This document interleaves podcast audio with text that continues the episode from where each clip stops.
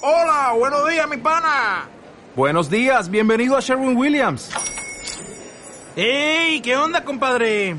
¿Qué onda? Ya tengo lista la pintura que ordenaste en el ProPlus app. Con más de 6.000 representantes en nuestras tiendas listos para atenderte en tu idioma y beneficios para contratistas que encontrarás en aliadopro.com. En Sherwin Williams somos el aliado del PRO.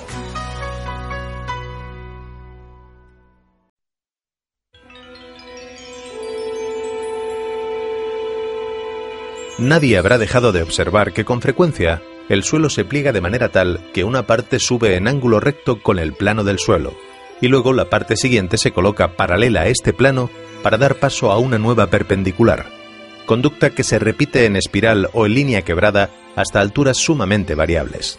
Agachándose o poniendo la mano izquierda en una de las partes verticales y la derecha en la horizontal correspondiente, se está en posesión momentánea de un peldaño o escalón.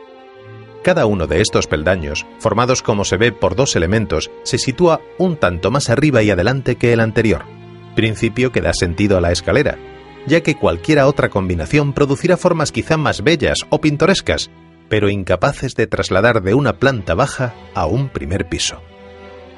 Las escaleras se suben de frente, pues hacia atrás o de costado resultan particularmente incómodas. La actitud natural consiste en mantenerse de pie, los brazos colgados, sin esfuerzo, la cabeza erguida aunque no tanto que los ojos dejen de ver los peldaños inmediatamente superiores al que se pisa, y respirando lenta y regularmente. Para subir una escalera se comienza por levantar esa parte del cuerpo situada a la derecha, abajo, envuelta casi siempre en cuero o gamuza, y que salvo excepciones, cabe exactamente en el escalón.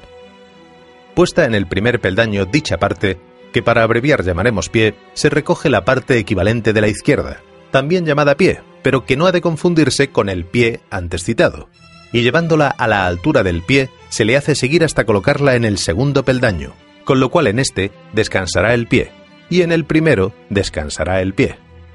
Los primeros peldaños son siempre los más difíciles hasta adquirir la coordinación necesaria. La coincidencia de nombre entre el pie y el pie hace difícil la explicación. Cuídese especialmente de no levantar al mismo tiempo el pie y el pie. Llegado en esta forma al segundo peldaño, basta repetir alternadamente los movimientos hasta encontrarse con el final de la escalera. Se sale de ella fácilmente, con un ligero golpe de talón que la fija en su sitio, del que no se moverá hasta el momento del descenso. Instrucciones para subir una escalera. Julio Cortázar.